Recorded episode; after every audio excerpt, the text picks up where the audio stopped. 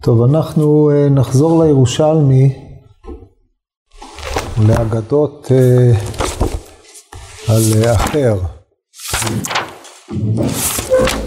יש פה תיאור של ארבעה שנכנסו לפרדס, שבעזרת השם נלמד אותו יותר מאוחר.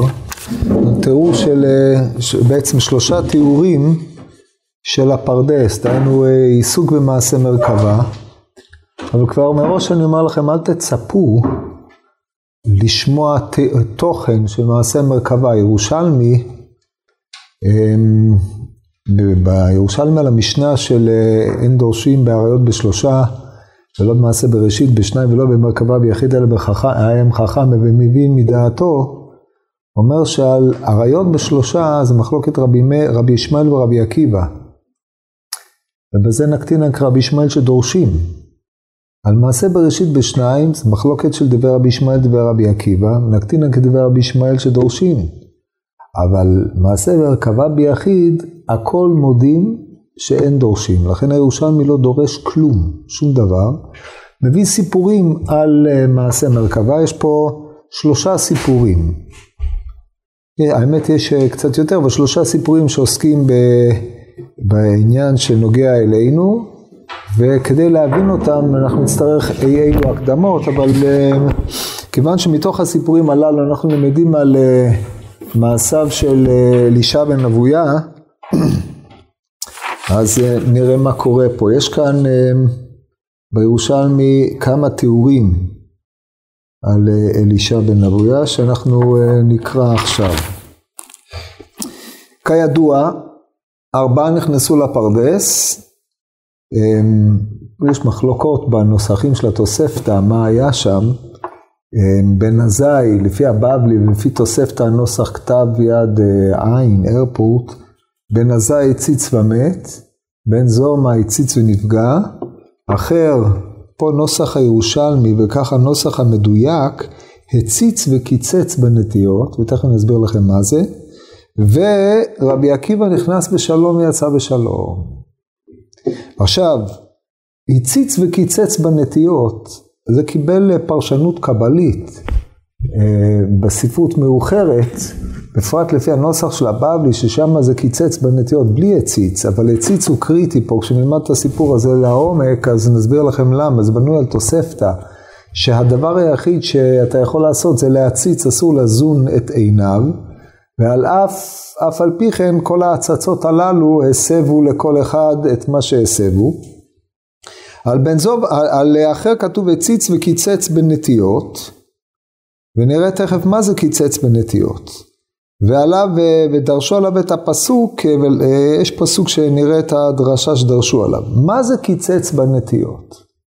מדוע נכנס לפרדס?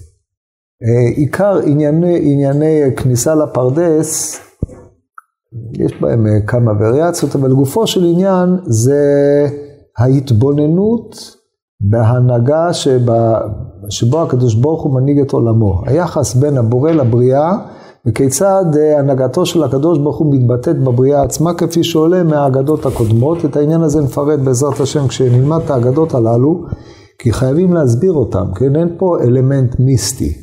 זה פשוט אה, הבנת דברי חכמים בדברי אגדה. אז נסביר את זה יותר באריכות, אבל לגופו של עניין, ברגע שאדם מתבונן או מציץ, וההצצה הזאת היא באה מנקודה שאיננה מתוקנת, או כלשון ירושלמי קודם לכן, שמכאן ואילך, אה, מזמנם של אה, רבי עקיבא ואילך, ירושלמי כותב, אין דעתם נקייה, אז אה, ההצצה הזאת בענייני האלוקות מביאה לפגמים שפוגמים באדם, ואצל אה, אחר הם הביאו לידי כך שהוא קיצץ בנטיות. מה פירוש קיצץ בנטיות? אומרת הגמרא, שהיה הורג רבי תורה. אמרים, כל תלמידה וחמי דהווה חמי לי משבח באורייתא וקטי לי. לא עוד, אלא דהווה עלי לבי ועדה והווה טליה קומי ספרא והווה אמר מאי לניית וינב דין הכה ומנותי דהן בנאי ומנותי דהן נגר ומנותי דהן צייד ומנותי דהן חייט וכיוון דהווה שמין כן הווה שבקין לי ואז לנלון. עליו הכתוב אומר אל תיתן את פיך להחטיא את בשריך והכתוב הזה הוא מהותי ביותר, זה כתוב בספר קהלת. נקרא את הפסוק, כי אנחנו בעיקר צריכים את הסוף, אל תיתן לפיך להחטיא את בשריך, אל תאמר למלאך שגגה היא אמ, משהו וחיבל את מעשה ידיך. נמצא את הפסוק. בקיצור, מה הוא היה עושה? עד שנמצא את הפסוק. מה היה עושה אחר? הוא היה הורג רבי תורה. רבי תורה הכוונה יל, ילדים, תלמידים, כמו רביה, כן? כמו שאומרת הגמרא במסכת אה, סוכה, קרובים כרביה, אפי רבבה ואפי זוטי, אה, כן, כתוב ככה, אל תיתן את פיך להחטיא בשריך, אל תאמר לפני המלאך שגגי, למה יקצוף האלוהים על קולך וחיבל את מעשה ידיך. אז זה אחר. מעשה ידיו של אחר אלה התלמידים שלו. משעה שיצא לתרבות רעה, הוא הפך את אורו והפך להיות עוין את התורה. דיברנו על זה בפעם שעברה מעט, אבל מה שקרה זה התורה שנכנסה בו הפכה להיות סם המוות במובן הזה שנוכחות של תורה והוא היו הפוכים זה לזה. הוא לא יכול היה לסבול את זה. הוא היה מלא תורה, מצד אחד, מצד שני נטש את התורה נטישה שהיא איננה בבחינת שנה ופרש והלך ועסק בדברים אחרים, אלא הוא היה עסוק בניסיון למעט את התורה. מתוך המעמד שלו כמי שלמד תורה, מי שהגיע למדרגה של נכנס לפרדס והציץ, ההצצה הזאת הביאה אותו, הכניסה אותו לאיזושהי עמדת אנטי קיצונית. הורג רבי תורה כמובן, המונח הורג פה אה, איננו, זה לא בהכרח שהוא הלך ורצח אנשים, אלא הכוונה הוא ביטל את החיות של בתורה שבהם, דהיינו על ידי כך, כמו שהאגדה מדגימה בהמשך, רבי תורה אלה תלמידים, תלמיד הוא מי שכבר uh, התחיל ללמוד תלמוד, דהיינו אחרי שהוא היה בבית, uh, הוא היה תינוק של בית רבן, ולמד שנה, אחרי זה הוא נמצא בבית ה... בישיבה, הוא בגדר תלמיד, מה שקרוי תלמיד חכמים. כן, היום אה, אין חכמים, גם תלמידי חכמים יש ויכוח מה המעמד שלהם, אבל חכמים זה מדרגה נעלה, כמו חכמי ישראל שהיו רבי אליעזר, רבי יהושע, רבי עקיבא וכדומה, ורבי מאיר, רבי יהודה. תלמידים אלה שיושבים לפניהם, שמעון בן עזאי, שמעון בן זומא, שמעון התמני, אומרת הגמרא בסנהדרין בי"ז, היושבים לפני חכמים, שהם היו התלמידים. האומר, הרי את מקודשת לי על מנת שאני תלמיד, לא יהיה, אומרת הגמרא במסכת אה, בקידושין, במ"ט, לא כשמעון בן עזאי או כשמעון בן זומא, שהיו יכולים, היו ענקים, אלא מי ש, שיודע כך וכך, שואלים אותו בכל מקום, יודע לענות. או שואלים אותו במסכת אחת ויודע לענות, על מנת שאני חכם לא יאמר כמו רבי אליעזר, רבי עקיבא וכדומה, אלא ששואלים אותו בכל מקום ויודע. על כל פנים, המושג תלמיד בהקשר דנן זה רבי תורה, דהיינו אלה המתלמדים להיות גדולים. הוא ראה את הפוטנציאלים שבדור והרג אותם, דהיינו ניתק אותם ממקור חיותם, ניתק את החיות של התורה שבהם, קירר אותם. ועל ידי כך הם נטשו את התורה ועזבו. וזאת מגמה, היא מגמה שמה אכפת לך? מה מפריע לך משהו שהוא עושה ככה? כן, אני לא יכול לסבול שהתורה תפעל חיות אצל האדם, כי אצלו היא פעלה מוות. ובתור שכזה, את העמדה הזאת הוא ממשיך לעשות. על זה כתוב, חיבל את מעשה ידיך. היינו, הוא מחבל את מעשה ידיו. מי שהיו תלמידיו, או מעין תלמידיו או תלמידי תלמידיו שהם כמו תלמידיו, אותם הוא מחבל, הוא מקלקל. הדבר הזה, זה נעשה גם ב, ב, ברבי תורה וממשיך הלאה. נקרא את ההגדה עוד פעם. אמרין כל תלמידה וחמילי משבח באורייתא, רואה תלמיד שהוא היה עילוי, למדן גדול, שהיה פוטנציאל, דבר שמי שעתיד להיות מגדולי ישראל, אבקתי לי. היה קוטל אותו. והיינו מנטרל אותו, לא, זה לא בהכרח הורג, כמו שאנחנו נראה להלן, אלא הוא היה מאבד את כל טעם החיות שיש לו מן התורה. הוא היה מונח בתוך התורה, הוא היה מוציא אותו מן התורה החוצה, ועל ידי כך התורה באותו תלמיד הייתה הופכת להיות לכוח דוחה. וממילא הוא פרש מן התורה. זה קטילי. עכשיו הוא עשה את זה, אחרי זה הוא עבר לטפל בתינוקות של בית רבן, וזה מה שאומרת הגמרא בהמשך. אמ, ולא עוד אלא דעה ואלי לביבד, הוא נכנס לבית הספר. ואבכה מטליה קומי ספרא, רואה תינוקות שיושבים לפני רבם ולומדים חומש. ואמר, מה היא ליניית וינבדי נחה, ומנותי דדן בעניים, ומנותי דדן נגר, ומנותי דדן צייד, ומנותי דדן חי. אתה מסתכל על תינוקות, אומר, תראה, אתה, מפה לא יצא לך יותר מדי. אפילו תואר ראשון לא יהיה לך. שום דבר. מה אתה מבזבז את הזמן שלך פה בבית ספר? מה לך? אתה לפי הפנים שלך, לפי היכולות שלך, תשמע, סמוך עליי, אני אדם שמבין עניין, מכיר את העולם, אתה צריך להיות בנאי. בזה תעשה גדולות ונצורות, תהיה קבלן גדול, תרוויח מיליונים. פה תצא תפרן, לא, לא יצא ממך שום דבר, אפילו משרה לא יהיה לך. העולם מפוצץ באנשים כאלה. הולך לאחר, אומר, אתה חייט, זה תפור עליך. והולך למישהו אחר, אומר, אתה תהיה צייד, זה העבודה שלך, אתה יש לך יכולת צידה, והוא מסביר לכל אחד, והתלמיד שומע את זה, אומר, באמת, מה אני אשב פה? אם הוא ועכשיו, מה שהוא היה, אחרי, כפי שאנחנו נראה להלן, הוא חצה את הקווים. חצה את הקווים, דהיינו הצטרף לרומאים נגד היהודים. עוד מעט נסביר לכם את כל העניינים הללו בהמשך ההגדה, אבל לפי שעה נקדים את הדבר הזה. והוא היה מסייע להם בשעבוד עם ישראל בזמן הכיבוש. אנחנו מדברים בזמנו של אנדריאנוס, זה הזמנים הקשים, ימי השמד. זמנם של רבי מאיר, רבי עקיבא וכיוצא בזה, כל הזמן הזה מכיבוש אנדריאנוס, דהיינו משעה שחרבה ביתר, ושם היו, כמו שהירושלמי במסכת תענית אומר, בתי ספר מלאים תלמידי חכמים וכו' וכו', והושמדו כולם, הם היו צריכים אחרי זה לנדוד למקומות אחרים ברדיפות רומאיות כל הזמן. אנחנו יודעים שמה שירושלמי מספר במסכת ראש השנה על תקיעות השופר שהם היו תוקעים ומצנים אותם מפני השמד. בכלל על זה נוסד, זה שאנחנו תוקעים במוסף, זה מפני ש... מתקופת רומי, הם לא נתנו לתקוע בשחרית בשופר, גם על זה מיוסד את המשנה בל"ג בראש השנה. על כל פנים, הוא היה באותם זמנים, והוא חצה את הקווים, דהיינו הצטרף לרומאים, ואז ביטל את, אה, ניסה לבטל את הדבקות שבתורה, שרבי עקיבא הנחיל לתלמידיו, כמו שאמרנו, שהתורה היא המים שבו הם חיים. היא המים שבו הם חיים ואותם מים מהווים את מקור המוות שלהם. הוא לא קיבל את הדבר הזה, הוא אמר, לא יהיה, אתם לא תהיו קשורים לתורה. שלף אותם משם ושלח אותם כל אחד למלאכתו.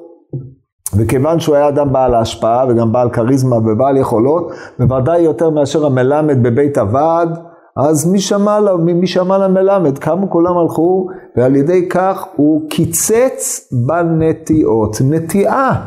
זה אילן קטן, שיש לו פוטנציאל להיות אילן הרב רבה. כל עוד הוא נטייה קטנה, אז שם אתה רואה את הפוטנציאל שלו, תלמידי חכמים, או הרבי, הרבי תורה האלה, דהיינו התינוקות, או התלמידים, או הצעירים שלומדי תורה, הלומדים בתלמודי תורה, בבתי ספר, או מה שיהיה, בבית הוועד, ואחרי זה לומדים בבתי המדרש, כל אלה הם נטיעות, שסופן לגדול להיות אילנות. זה נקרא אילן הרב רבה. רוצה, להתעל... רוצה לחנק יתעלה באילן גדול, כן, מימה מפורסמת, אילן גדול זה תלמיד חכם גדול, זה חכם גדול. כן, הוא קיצץ בנטיות, פירושו של דבר עקר את הלומדים מלימודם. זאת הכוונה. אחרי זה זה קיבל, כמו שאמרתי קודם, משמעויות קבליות, ניתק את uh, עולם האצילות מעולם הבריאה, עוד כל מיני דברים כאלה שהם פרשנויות קבליות שהולבשו על גבי המשמעות הזאת, לפי הפרשנות של, לפי האגדה המופיעה בבבלי. אבל בירושלמי, הירושלמי פה, ובשיר השירים רבה במקבילה, או קהלת רבה במקבילה, זאת בוודאי הכוונה. זה מה שהוא עשה. והדבר הזה זה ההרס המפעפע שהתורה, כמו שדיברנו בשיעורים הקודמים, הפכה אצלו להיות סם המוות, סם המוות מביאה את האדם גם לפעול מוות במקומות אחרים, וזה הקטילון. זה האיש ושיחו. ממשיכה האגדה ואומרת לא נתקררה דעתו של הזה עד שהוא המשיך. נראה את הדבר הבא, אומרת הגמורה, אוף בשעת אקתא, אבו מטעין לון מטילין ואבו מתכוונין מיתון תרי חד. תרי חד מתול משום שניים שעשו מלאכה אחת. זאת אומרת הרומאים היו מביאים, אה, אה, רוצים שהיהודים יחללו שבת, מעין הגמרא במסכת אה, סנהדרין בע"ד כל אספסתא ושדי לנהר או שדי לחיותי. בקיצור, היה להם עניין גדול שיחללו את השבת, כי הרומאים גזרו שלא ישמרו שבת. אז הטילו עליהם להעביר מסעות ממקום למקום. הם, לא הייתה להם ברירה, ייהרג ואל יעבור לא נאמר על שבת, אשר על כן הם אמרו ככה, אבל נהי שאין פה ייהרג ואל יעבור, אבל למה לנו לחלל שבת? עשו את זה בשניים שעשאוה. הביאו, כן, אין בעיה, מסעות כבדים, כל שניים אחזו, עכשיו שוב, בשניים שעשו זה טליה בפלוגתא, כן? אפילו הרי לשיטת רבי מאיר, אפילו בזה יכול וזה יכול הוא חייב, כך שאין פתרון אלא לרבי יהודה או לרב שמעון. אבל הם אמרו, טוב, בשעת הדחק מוטב, אה, כדאי לרב שמעון לסמוך עליו בשעת הדחק, אז סמכו עליו, לקחו מסעות כבדים והשתמשו בעניין הזה. הוא ראה, הוא ידע, אז מה הוא עשה? אומרת הגמור, אבה מתכוונין מיתאון תרי חד מתול, דהיינו שניים מסע אחד, שהם שניים שעשו מלוכה אחת, אמר אתאונון יחידין. מה, אתם רואים אותם? לא ככה. כל אחד ייקח מסע אחד. עכשיו הרומאים חשבו שהוא בא לייעל את העבודה, וחבל לכם לבזבז אנרגיה. במקום ששניים ייקחו מסע אחד, שכל אחד ייקח מסע, יהיה פי שתיים זמן. אז מבחינת הרומאים, הבן אדם הוא קבלן, אני יודע, מפקח, מנהל עבודה, מעולה. מבחינתו, הוא מביא את היהודים לחלל שבת. טוב, הם ראו ככה, אמרו, אנחנו נעקוף גם את זה. מה הם עשו? כיוון שנשאו מסעות כבדים, צריך לנוח קצת. אז אומרת הגמורה, אבו מתכוונים מפרוק בכרמלית שלא להוציא מרשות היחיד לרשות הרבים. אז הם אמרו אין בעיה, אנחנו ניקח את המסע, נעצור בכרמלית, אז הוא עוקר מרשות היחיד לכרמלית, מכרמלית עוקר לרשות הרבים, דרבונון, יותר טוב מכלום. אז אמר, זה לא זה, זה לא עסק. לא יעיל, הם נחים באמצע העבודה, אנחנו לא יכולים לתת להם את זה, אנחנו רוצים שטף של עבודה. כולם העריצו אותו איזה מנהל עבודה יעיל, אבל הוא ברשעותו הייתה לו מגמה אחת, אמר אטעינון צלוחיין, אזל ואטעינון צלוחיין, תנו להם צלוחיות, שהם לא יצטרכו לנוח, ככה קצב העבודה יהיה הרבה יותר מהיר. עכשיו אם הם לא צריכים לנוח, מוקרים ברשות היחיד, מניחים ברשות הרבים, אין תירוצים. אין מקום פטור, אין בזנתים כמו שעושים בצבא, מי שיודע, מי שהיה אז מה שהם עושים, כלום, אין שום דבר. התחללו שבת, מה אכפת לך?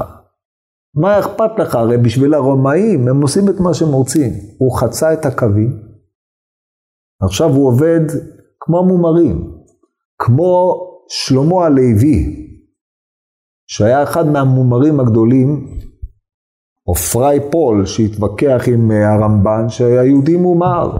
אבנר מבורגוס, בזמנו של דור לפני רב חיסדאי קרסקס, יהודי מומר. יהושע הלורקי, שהיה יהודי מומר, כולם בנים של רבנים או רבנים בעצמם, בזמנו של בעל העיקרים. עכשיו, לא זו בלבד שהם חצו את הקווים, אלא הם אלה שניהלו את המאבק של הכנסייה כנגד היהודים בוויכוחים על התלמוד. לא מדובר פה בעמי ארצות, מדובר פה באנשים שידעו ש"ס.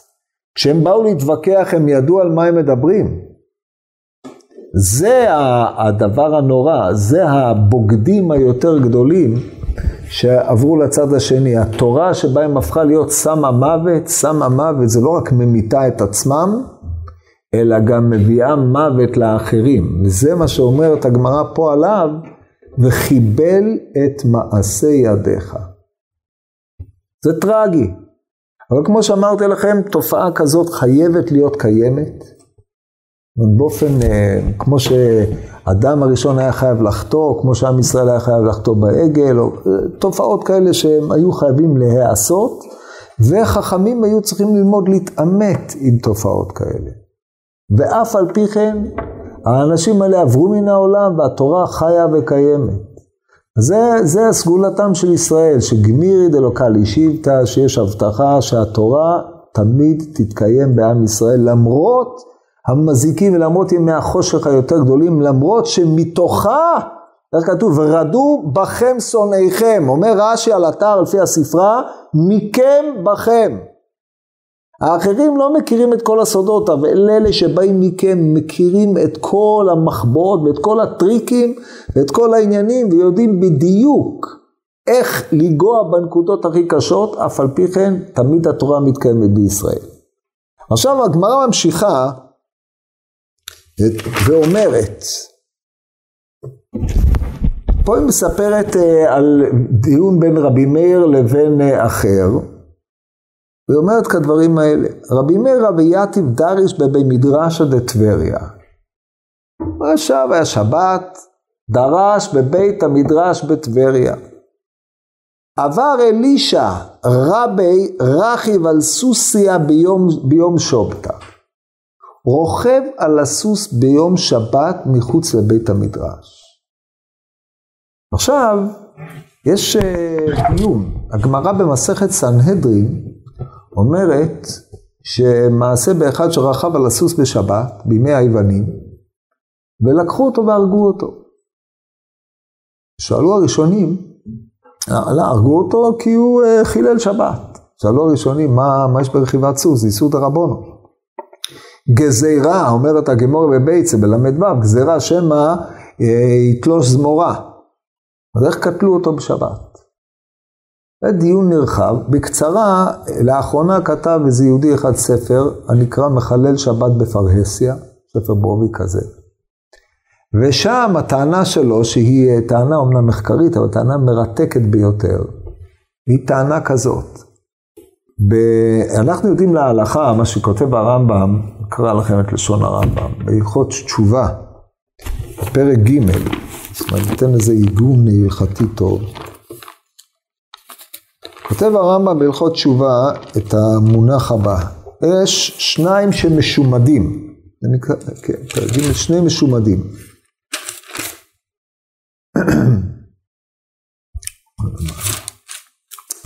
אומרת הגמרא, אומר הרמב"ם, שני מיני משומדים, אצל, זה בעקבות הצנזורה זה מומרים, כן, כל מקום, אבל מומר זה ביטוי, זה לא לשון תלמוד בכלל. זה מונח מצונזר, זה צריך להיות משועמד, משומד או משועמד, זה הביטוי התלמודי. שניים הם המשומדים, משומדים, משומד לעבירה אחת ומשומד לכל התורה כולה. עכשיו מה זה משומד לכל התורה כולה? בש"ס אנחנו יודעים זה עובד עבודה זרה. עובד עבודה זרה, או מחלל שבת בפרסה, הרי הוא כמומר לשון הש"ס, אחרי הצנזורה, זה משומד לכל התורה כולה. אבל הרמב"ם מתאר את העניין באופן הזה. כגון החוזרים לדתי הגויים בשעה שגוזרים גזירה, וידבק בהם ויאמר מה בצע לי להידבק בישראל שהם שפלים ונרדפים, טוב לי שאדבק באלו שידם תקיפה.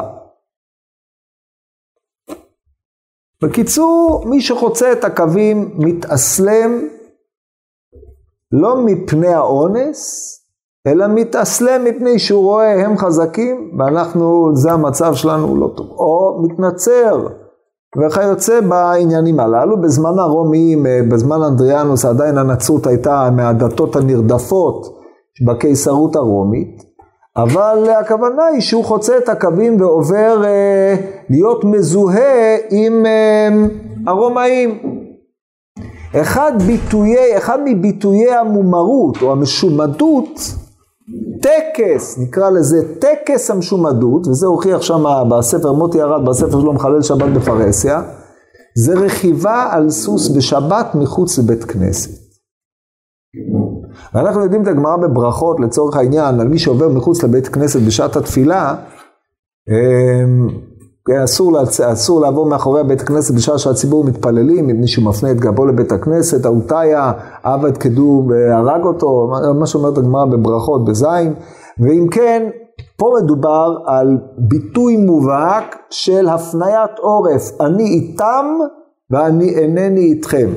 זה טקס משומדות, כן, אין טבילה ודברים כאלה, כי זה אקטים נוצריים, אבל פה מדובר על האקט הזה, אם כן, המוטיב של רוכב על סוס בשבת מחוץ לבית המדרש, הוא לא, הוא נבחר במדויק, במובן הזה שהוא עכשיו עושה אקט של משומדות, כשהתלמיד שלו דורש בתוך בית המדרש.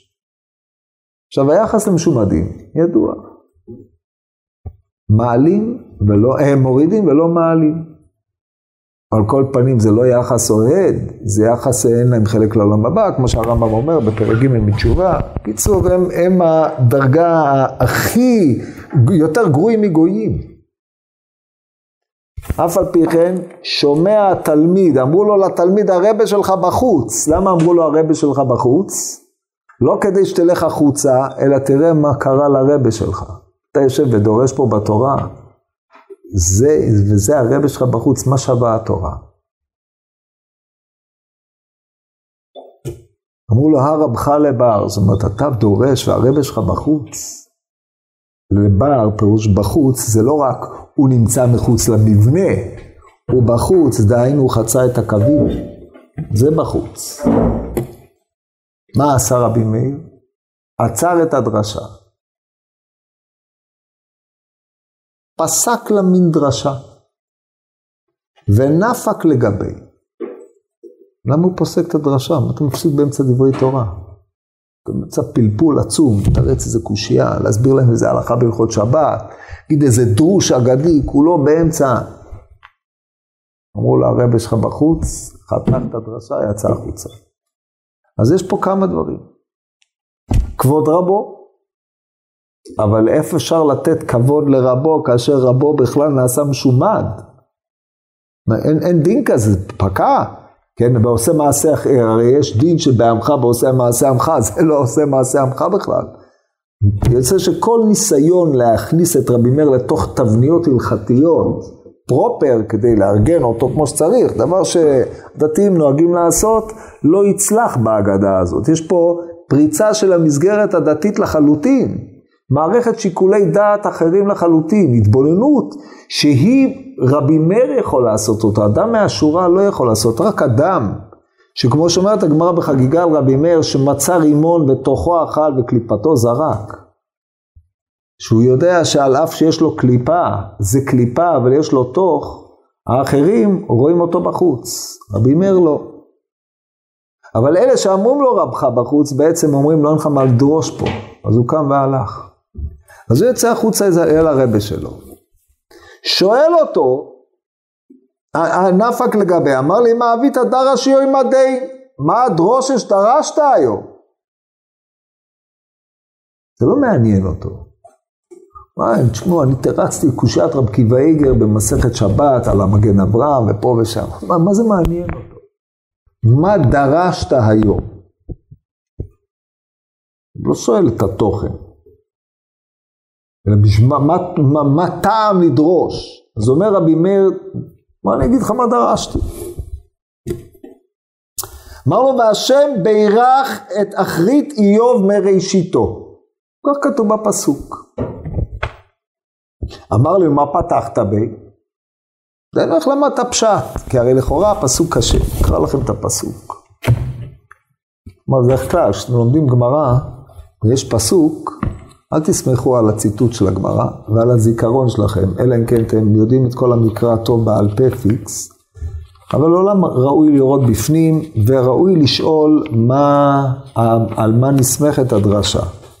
אז כתוב בסוף ספר איוב, אחרי שהשם משיב לו את הכל למשנה, אומר הכתוב כך,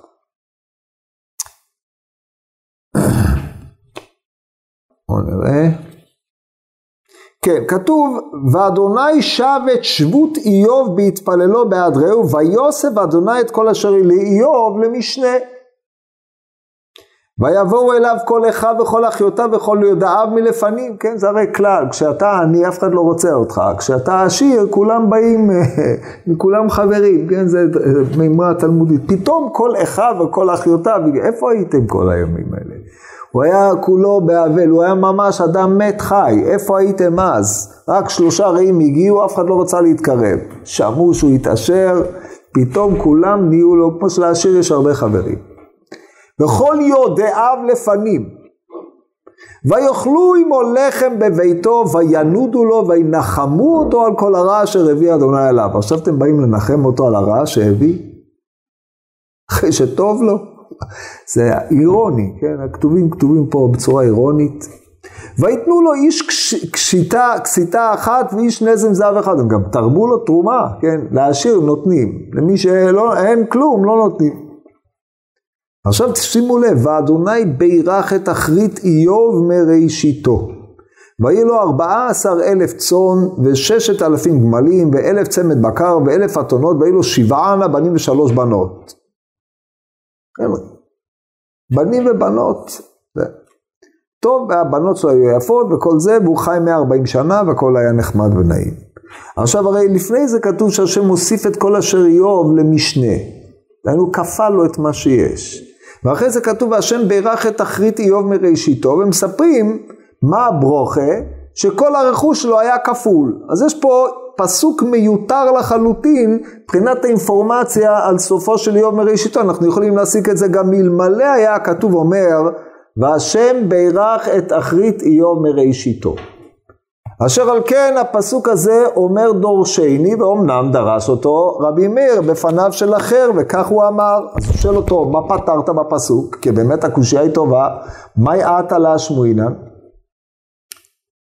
אמר לו, ויוסף השם את כל אשר לאיוב למשנה, שכפה לו את כל ממונו.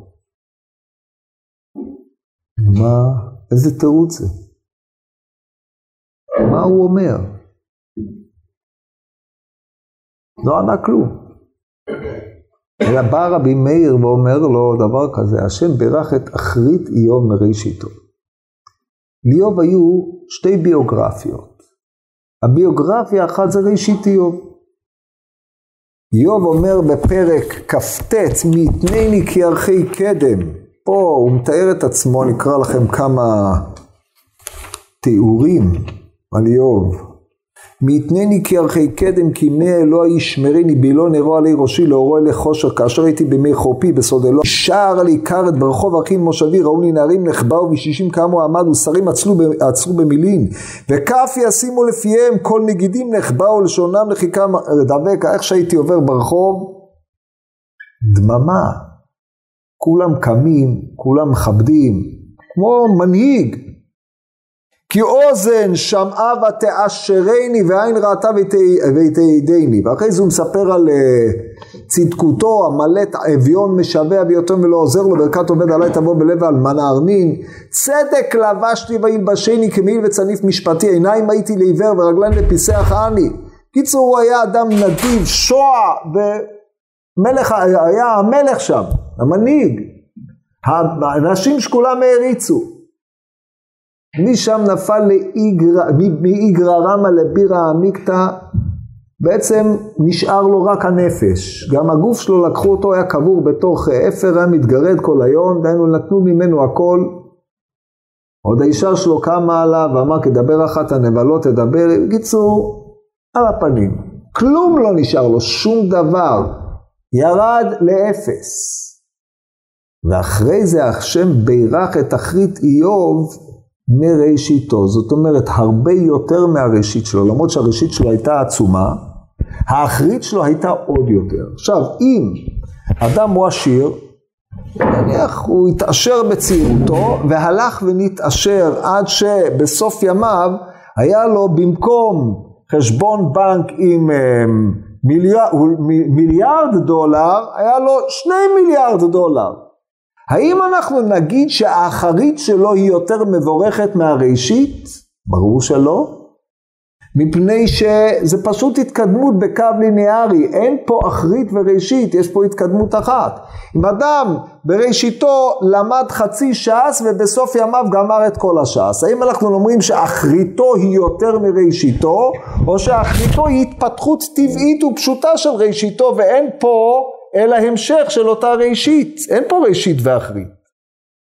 ראשית ואחרית אומר רבי מאיר, זה כאשר יש מצב שהאדם נמצא בעמדה מעולה ביותר והיא מתבטלת לחלוטין ואחרי זה יש אחרית והאחרית מתנשאת מעל הראשית. עכשיו כדי שהאחרית תהיה מושווית לראשית חייב להיות שבין האחרית ובין הראשית יש אה, פעורת תהום שהיא לא בת גישור. האחרית היא התחדשות שהיא עוד יותר גדולה מן הראשית. זה מה שאומר לו רבי מאיר, אומר, ויוש, והשם השיב את כל אשר לאיוב למשנה. זה לא שאיוב היה לו כך וכך צאן שלושת אלפים גמל, ובסוף ימיו היה לו ששת אלפים. טוב, בפשיטא, תארו לעצמכם שלא היה לו ששת אלפים, מי שהממון שלו לא, לא מתרבה, הוא עומד בהפסדים, כמו שאנחנו יודעים שבנק שלא מרבה את הממון, הוא באמת בהפסדים. או במילים אחרות, אדם שלמד מסכת אחד, ולא למד עוד מסכת והוא רק יודע מסכת אחת, הוא בהפסדים, שמע אתה חי, אחרי המסכת אחת היית צריך להזדכות, לך למעלה. אם יש לך עוד חיים, תוסיף, זה המצב הטבעי. אשר על כן המושגים האחרית וראשית שהשם מוסיף לו את כל אשר לא למשנה, פירושו של דבר שבסוף ימיו אדם יכול להשיג הישגים הרבה יותר גדולים ממה שיש בתחילת ימיו, כאשר כל תחילת ימיו, כל ההישגים של תחילת ימיו מתבטלים לחלוטין. עכשיו כבר פה אנחנו רואים עמדה שהיא מנוגדת מן הקצה לקצה לעמדתו של אחר, כמו שראינו אותה באבות רבי נתן, בשיעורים הקודמים, ועוד נחזור לזה. זה מה שדרש רבי מאיר. יפה הדרש הזה, נכון? דרש מדהים. בא, הוא בא אחר, אמר לו ככה, אה, זה לא, כלום. לא כך, הוא אומר לו, הוא אומר לו כך, וי דמובדין ולא משתכחים. חבל על אלה שעבדו ולא מצויים. כן, אז כתוב על, על האבות, ככה אמרו במדרש על משה רבינו, עקיבא רבך לא עבד דרש כן. אתה לא מבין בחיים כלום. זה מה שהוא אומר לו. צורת ההסתכלות שלך בחיים היא נאיביות שאי אפשר לתאר. בכלל לא הכוונה. זה לא נכון, זה לא ייתכן. עקיבא רבך לא עבד הרש כן, אלא והשם בירך את אחרית איוב מראשיתו, בזכות מצוות ומעשים טובים שהיו בידו מראשיתו.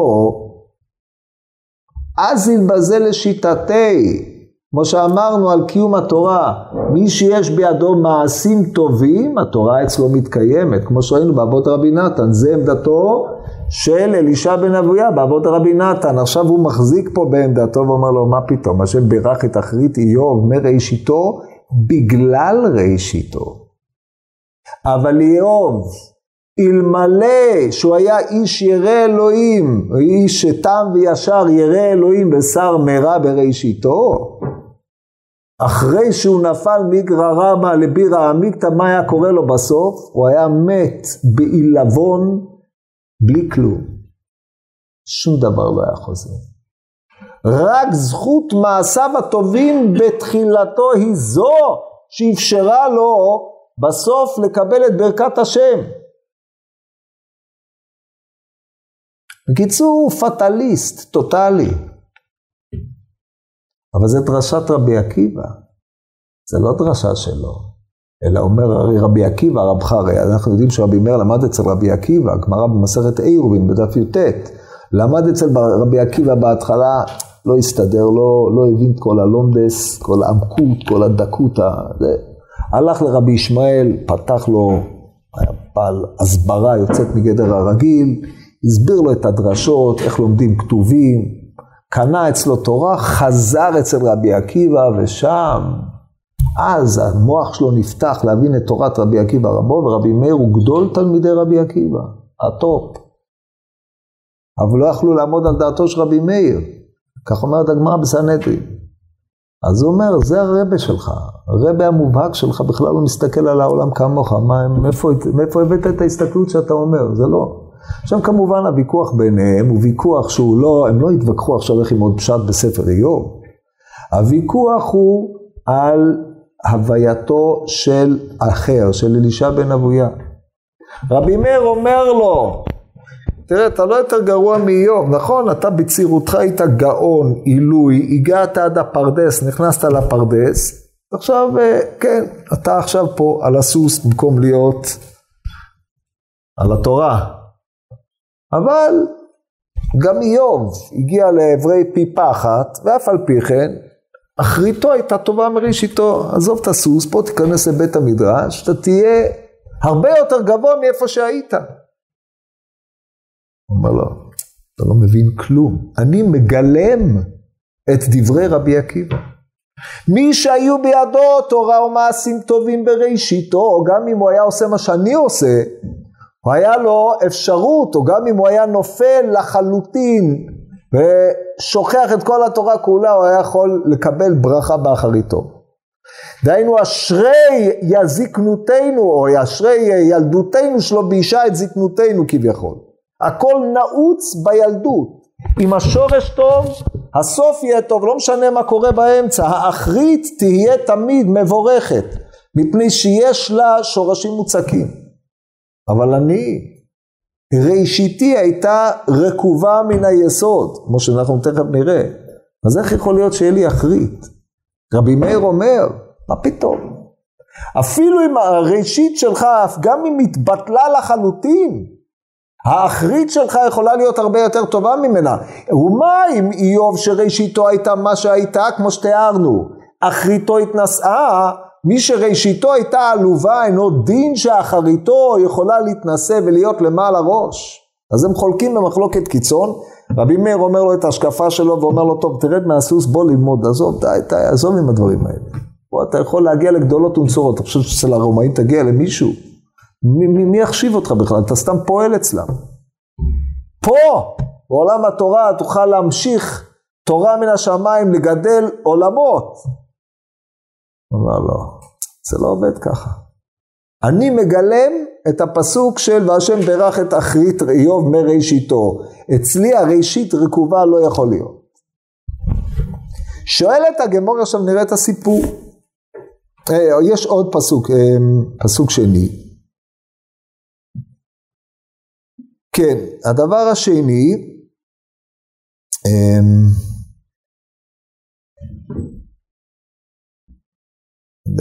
והשם ברך את הרב, בזכות מצוות ומעשים טובים שלא בראשיתו, אמר לו מה הביתן דרש טובן, דהיינו מה עוד דרשת? אז הוא אומר כתוב בספר קהלת טוב אחרית דבר מראשיתו. כן, כתוב טוב אחרית דבר מראשיתו, טוב ערך רוח מגבר רוח. מה פירוש טוב אחרית דבר מראשיתו? אומר רבי מאיר, לאדם שהוליד בנים בנערותו ומתו, בזקנותו נתקיימו. מי היה לו כאלה דברים? הוא עצמו היה לו בנים שמתו, אבל לא כתוב שבזקנותו נתקיימו, אבל רבי עקיבא, מה אמות? מה יודע, מה רבי עקיבא, בבוקר זרע את זרעך ולערב אל תנח ידיך, כן? רבי עקיבא לימד תלמידים, 24 אלף תלמידים בצעירותו, כולם מתו בשמד. מד"א ושמד"א, לפי, טוב, זה תלוי בנוסחים של איגרת רבי שלום. בקיצור, מתו במה שמתו באסקרה. עד שהלך ושנה לרבותינו בדרום, וחמשת החכמים. אז הוא אומר, זה טוב אחרית דבר מראשיתו, כי הראשית לא בהכרח מתקיימת, אבל אחרית הדבר היא מתקיימת. אז על זה הוא אומר לו, אותו דבר, מי שהיה לו בנים בילדותו ומתו, בין השאר חידושי תורה שהיו לו בילדותו ונשתכחו ממנו, יכול לחזור, בזקנותו יכול לחדש חידושים הרבה יותר גדולים, הרבה יותר נפלאים. ואז אומר לו, לאדם שליט בנים בנערותו ומתו, וזקנותו נתקיימו, וטוב הכי דבר מראשיתו. לאדם שעשה סחורה בילדותו והפסיד, ובזקנותו נסתכר. הרי טוב הכי דבר מראשיתו. לאדם שלמד תורה בנערותו ושכחה או בזיכונותו וקיימה וטוב הכי דבר מראשיתו. שיטתו. אומר לו וייל דמובדין ולא משתכן הרי כי והרבך לא עבד הרש כן אלא טוב הכי דבר מראשיתו בזמן שהוא טוב מראשיתו. מתי טוב אחרית דבר? מתי האחרית דבר היא טובה? כאשר היא מראשית טובה. אבל אם הראשית רקובה, בחיים האחרית לא תהיה טובה. עמדה פטליסטית. הוא אומר, אני אספר לך את הראשית שלי, תבין למה it's a lost case. ופה הוא מספר את הסיפור על uh, אופן התהוותו, מה קרה איתו. בסוף אנחנו נדלג על הסיפור עכשיו, אני רוצה ללמוד עוד דרשה אחת, כי אני לא אספיק לספר לכם את הסיפור. סיפור ידוע, כן, אם uh, נסביר את הסיפור הזה, צריך uh, לתת עליו uh, שיעור שלם. ואני מדלג על הסיפור. אחרי זה אומרת הגמרא, מה היית דורש טובן? מה עוד דרשת? מהי הדרישה השלישית? פה אנחנו מגיעים לתופעה מרתקת ביותר בהבדל בין הבבלי לירושלמי. אקרא לכם את הבבלי. יש מקבילה לזה מסכת חגיגה בדף ט"ו, תראו דבר מעניין. בבלי, אבות רבי נתן והירושלמי, זה רק לצורכי השוואה, אומרת הגמורה, בוא נראה, כן, הוא אמר לו,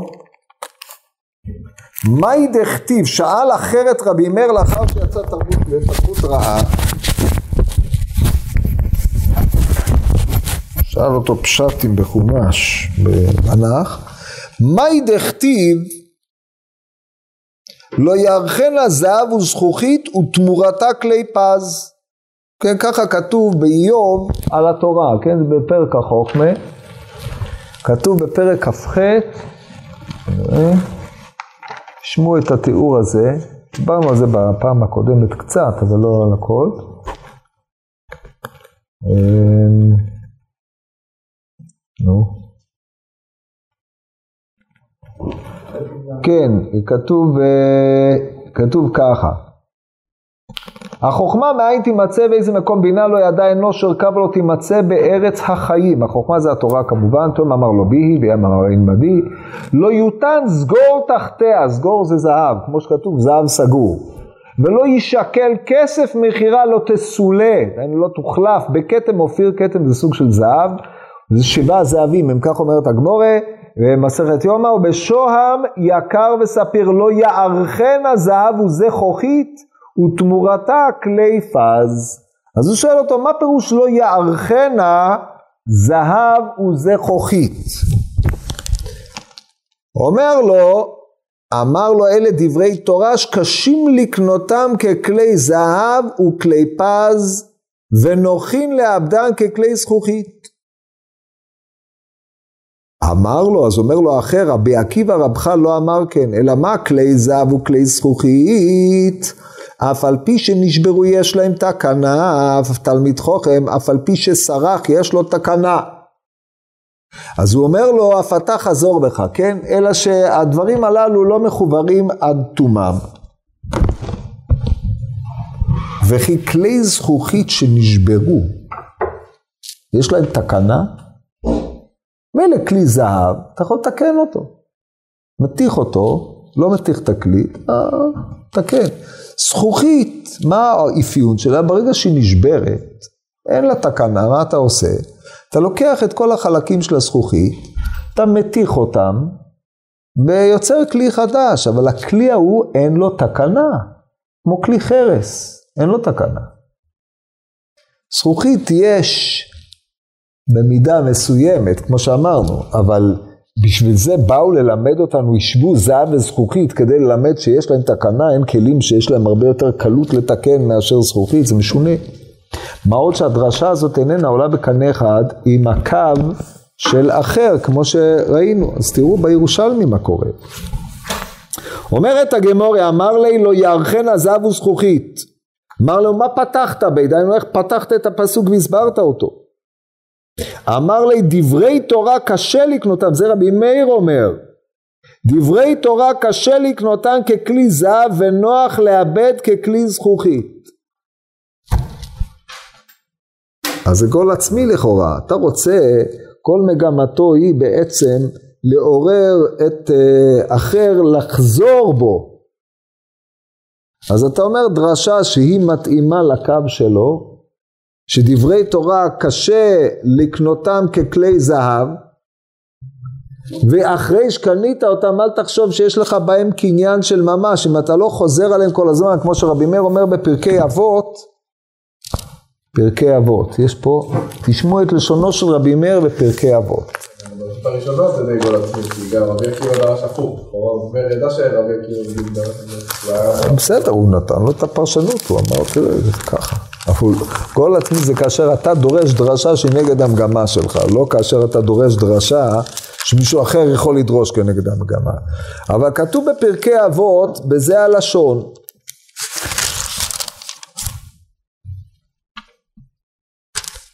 אז זה דרשת רבי מאיר.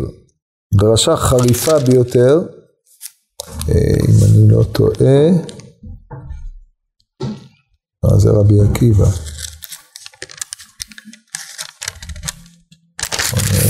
הרבי מאיר הזה?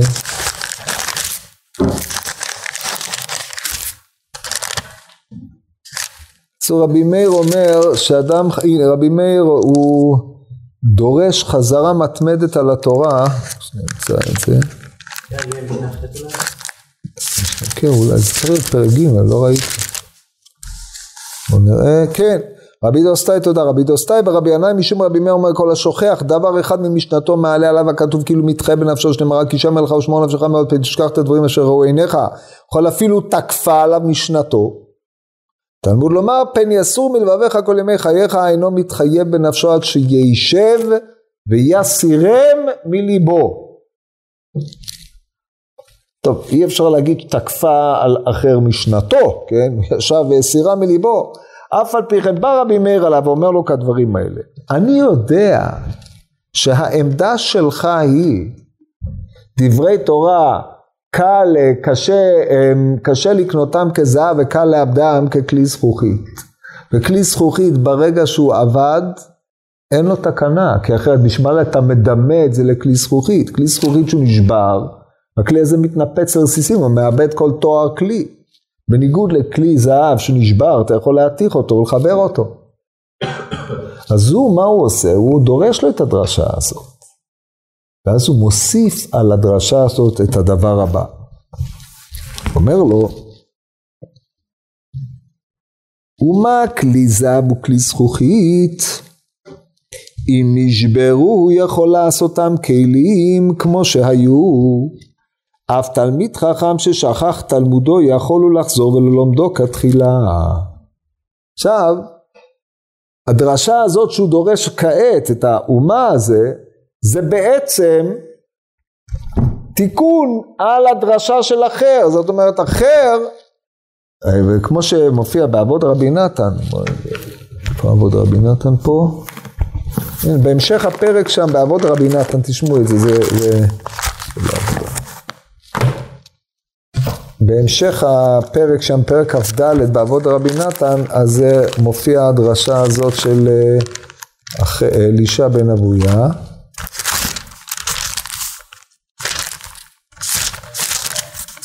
בואו נראה. כן. הוא אומר בדיוק את כל הדרשה הזאת, הוא אומר, קשים דברי תורה לקנות, לקנותן ככלי זהבים ונוחים לעבדן ככלי זכוכית, שנאמר לו יאכן הזהב וזכוכית. הרי זה כתוב מקיש זהב לזכוכית, מה כלי זהב לאחר שנשבר יש לו תקנה, ופה שמו בסוגריים, בכל כלי זכוכית אין להם תקנה כשנשברו, אלא אם כן חזרו לבריאתם. אז באמת כל ה... אמ, צריך, ההקש לכלי זכוכית, זהב לזכוכית זה כלי זהב, יש לו תקנה, וכלי זכוכית אין לו תקנה.